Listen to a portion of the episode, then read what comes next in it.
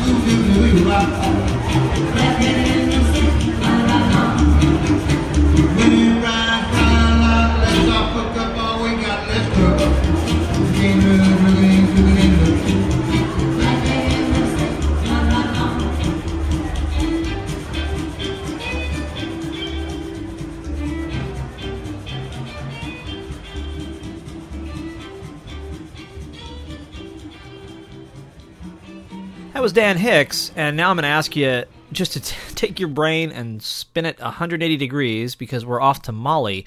This was a show in Kilbourn Hall, the third time that Mamadou Diabate has been to Rochester in recent years. He was here for the Jazz Fest one or two years ago, and he was here, I found out tonight. I wish I'd known when it happened, but he was here for a world music series that the Eastman School of Music put on. And he's back tonight with a new band featuring bass, balafon, and percussion. I could only stay for one song because I had to MC a show and do an interview, but man, oh man, I love this guy. Love him, love him, love him. And I think if you hear this sound clip, you'll know why.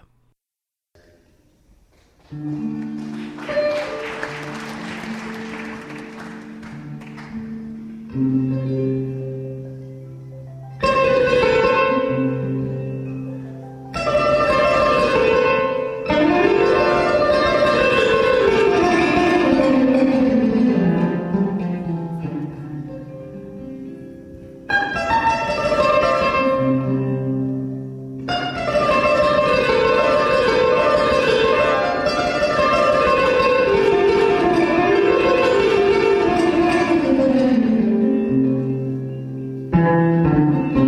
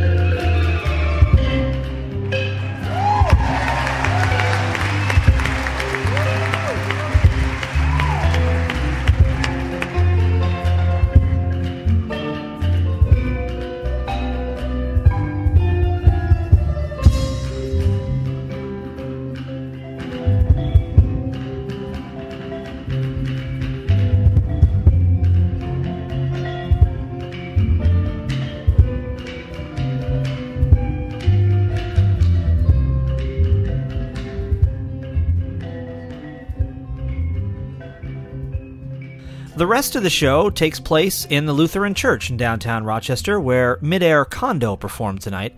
While I was sitting there waiting for the show to start, I had a chance to talk to a few festival goers, and here's what they had to say. So we're sitting here in the Lutheran Church where the folks from Midaircondo are slowly awakening to the realization that the power in the U.S. is on a different voltage from the power in Sweden and I'm sitting here with uh, two very fine gentlemen, neither of whom has agreed to actually speak on the program, but I'm about to strong arm the one on my left into doing it by uh, putting a mic in his face and asking him for his name and where he's from. Paul Blake from Greece. And Paul, uh, what have you seen at the festival so far that's really grabbed your ear? Oh, Fred Hersch, just uh, spectacular last night. He was terrific. He was playing with a trio. That I missed that show, unfortunately. Yeah, he was. And what about it really appealed to you? He's just so articulate. I mean, he's sophisticated. He's just got a great sense of. It's, he's liquid. He's very liquid when he plays. What do you think the Jazz Fest means to the city of Rochester? Well, it's a lot of things. I mean, certainly you've got the rock groups that draw in a particular crowd, and you've got jazz for, uh, and of course modern as well as free, I guess, free jazz. Have you been coming since year one? No, since year three. And uh, since you've been coming, have you uh, have you seen kind of changes in the, the nature of the festival or the nature of the crowds, or? Well, I came on Sunday night, and, and it was, or actually Saturday was the first night, and I, I didn't, I'd never seen a crowd like that before. So that was for the Los Lonely Boys show. I, yes, I, I hope you're editing this. I'm just going to edit myself out and repeat what everything you say. So, uh, I guess my final question would be: What else is on your uh, your calendar for this evening? What other shows are you going to try and hit tonight? I'm really thinking more down the week. I, I picked up tickets for uh, uh Trio Beyond, and uh, and then of course on Friday night we've got uh, Madeleine Peyroux and Dr. John, which I'm really looking forward to. So, well, thanks very much. Thank you for allowing me to strong arm you. I'm Karen McLaughlin, and I've moved back to the Rochester area, living in Northern California for the last 30 years. And that wasn't Karen; that was the uh, the band behind her that's trying desperately to get their sound ready. So, is this? Uh, did you say you're a, newcomer to the festival because you've just moved back? I'm guessing. Yeah. Yes, I just moved back and saw that the festival was going on. Came down Saturday night, saw Los Lonely Boys. I thought it was a blast. It's been a wonderful experience. I was here yesterday and saw a couple concerts. I'm here tonight. Tomorrow night, I have tickets to see Jean Luc Ponty. On Friday, I have uh, Madeleine and Dr. John. So every day I'm coming down between the free concerts and seeing the other artists. It's a wonderful representation of international talent coming here to Rochester, which is great. And would you say you're a, a jazz fan, or are you uh, have you been just attracted by the, the festival as a, an entity? Um, I would say both. I like all types of music and um, just the variety of actually artists that you have. It's a wide cross section. It's not um, kind of what traditional jazz. That's new jazz and everything just to expand your mind. It's just opened up the city down here. It's wonderful. It's it's worthwhile coming down. That's for sure. And talk more about that opening up the city. Is it uh, after having been away for so long? It must be something to come back and see thousands and thousands of people walking around downtown on an, on an evening, a weeknight. Oh, um, Saturday night coming down here with the city, with the streets blocked off, and seeing so many people down here. It was great. It was great. Um, if Bob Duffy and the other corporate sponsors help make this happen, Bob Duffy has my vote because this is the type of stuff to bring people down to the Rochester area. Well, thank you very much. I'm really glad you agreed to talk. See, you're welcome very much. And now it's Midaircondo.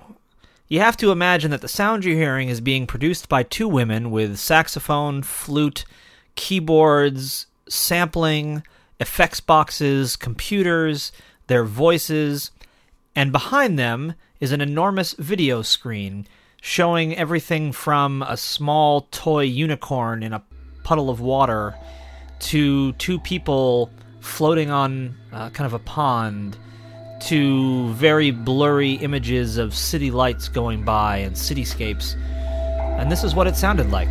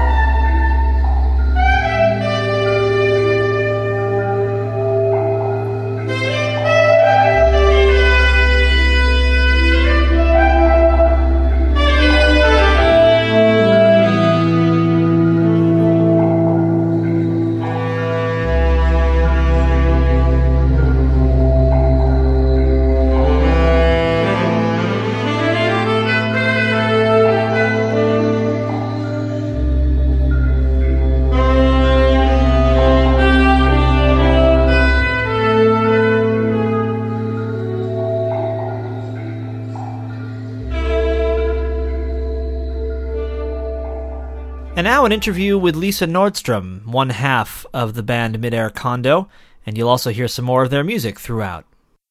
And how did you how did you meet and decide to start making music together?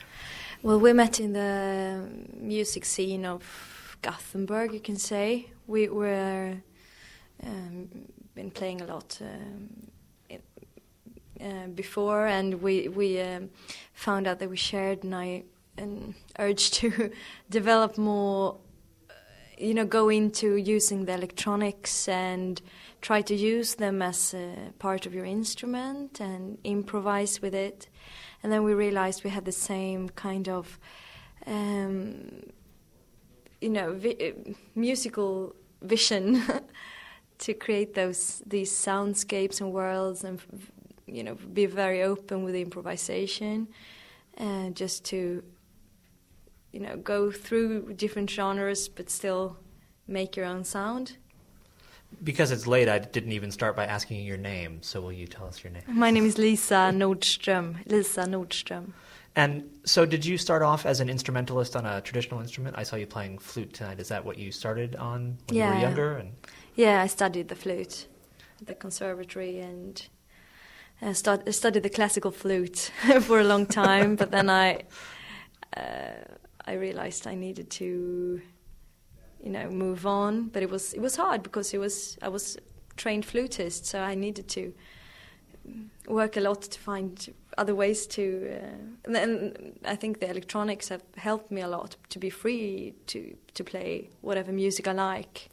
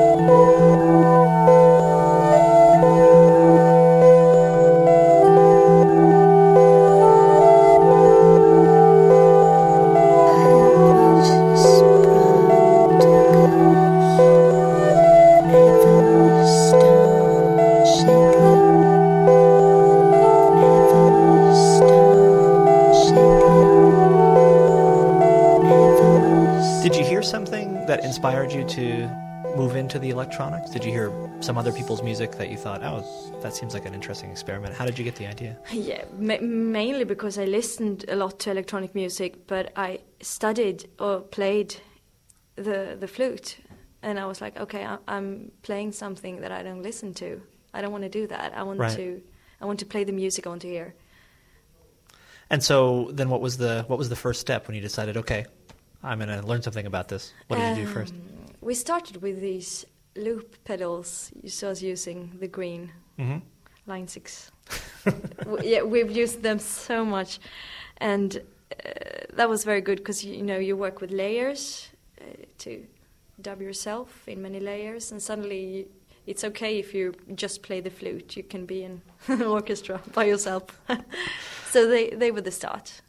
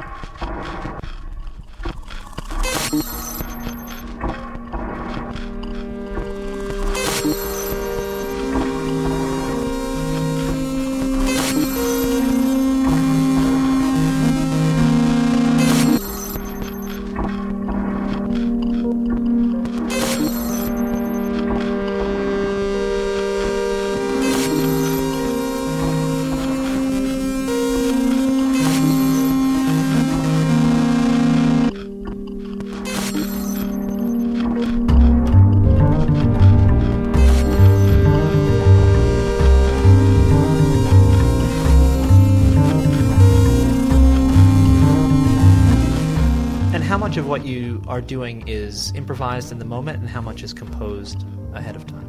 It's it's improvisation right through, but we do have sketches that we know when we go into something, we know, okay, we kind of can do this, but everything's possible. And we allow ourselves to be free to do something completely different every time.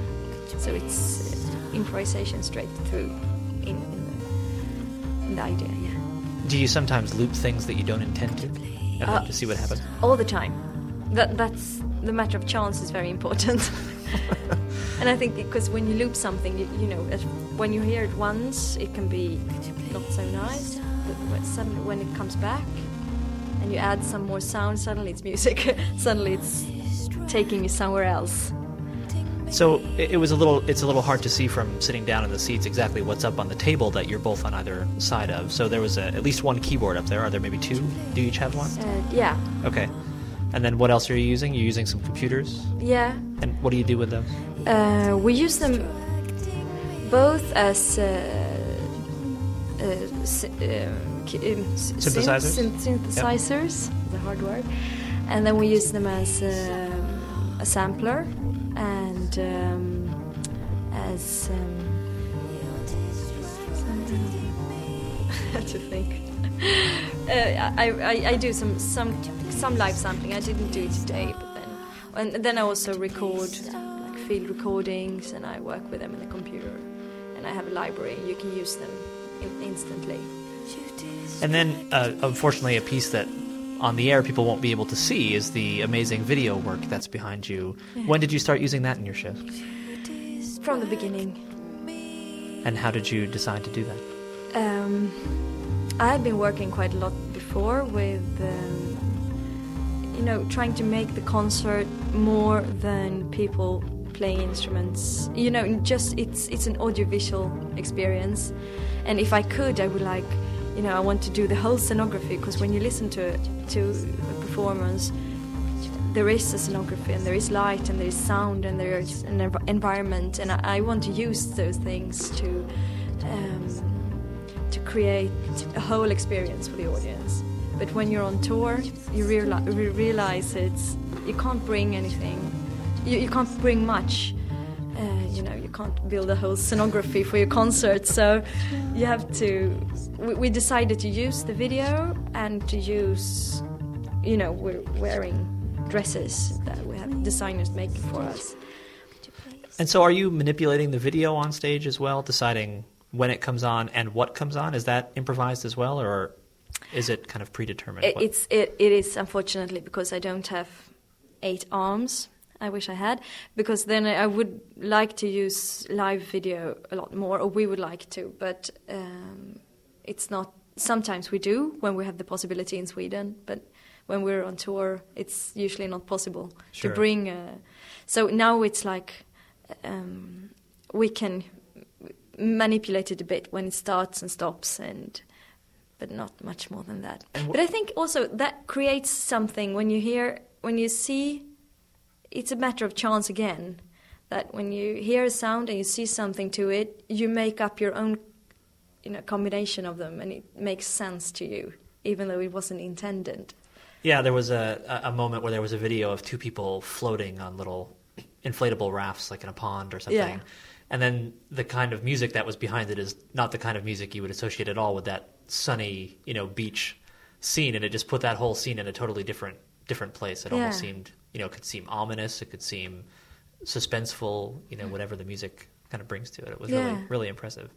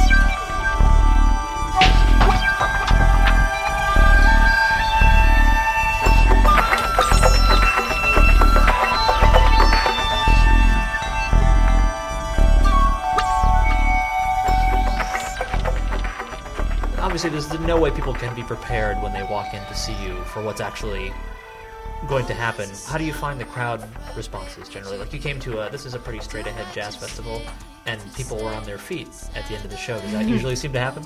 no. Yeah, I think it's it's both. Sometimes people. We always get people that really like it, and then there are some people that just can't, you know, figure it out, or just like, you know. Right. I, I think it's kind of s- s- splitting. people really like it or don't like it. Sure. I don't know, maybe. Uh, but we usually get very good uh, reactions, I think. And I'm very glad for that, that people like to, to listen to us. Do you tour around Europe quite a bit? Mhm. Yeah. Yeah. And how, how much of the year do you spend uh, kind of traveling around? It's uh, it's quite a lot. Uh, this year we're focusing on uh, making a new record and doing some other work for making music for TV and film and little things like that. Uh, but last year we were on tour almost all year, so we had like yeah a lot of shows, like 60 shows in that year, and a lot of them abroad. So. And you said tonight was your first performance in the United States? Yeah. Is that right? And so you came to Rochester, which is a strange first place to come. What did you think of this experience tonight? Did you did you enjoy it? Did you enjoy the crowds, the place? Oh yes, really, really did, and it was an unusual crowd, both being a jazz audience coming to jazz festival and being an American audience. You know, we we, we usually uh, go in.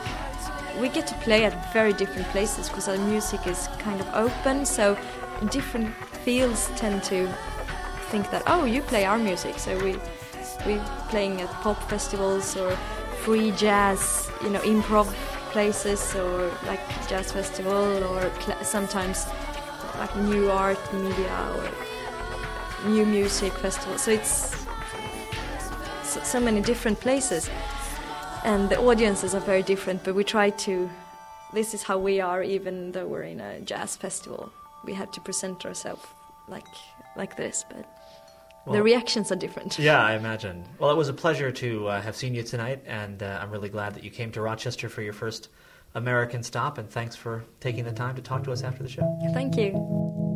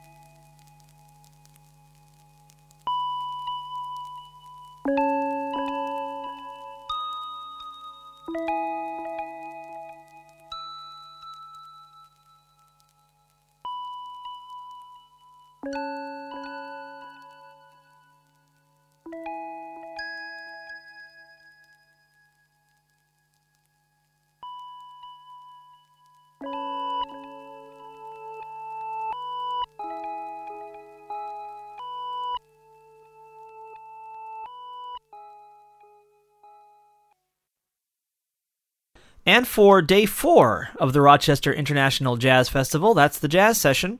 Please visit the show's website at thejazzsession.com. Make sure you subscribe to the feed because it's uh, it's not just these shows. There's also live audio blogging going on via cell phone from the festival.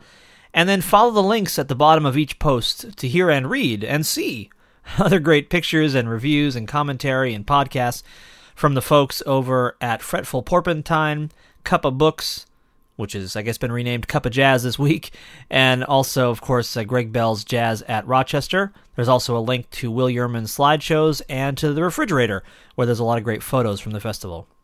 I'll be back tomorrow. Who knows who we'll be talking to then? But until then, I know one thing, and that's that I'm Jason Crane. Thanks for listening. Bye.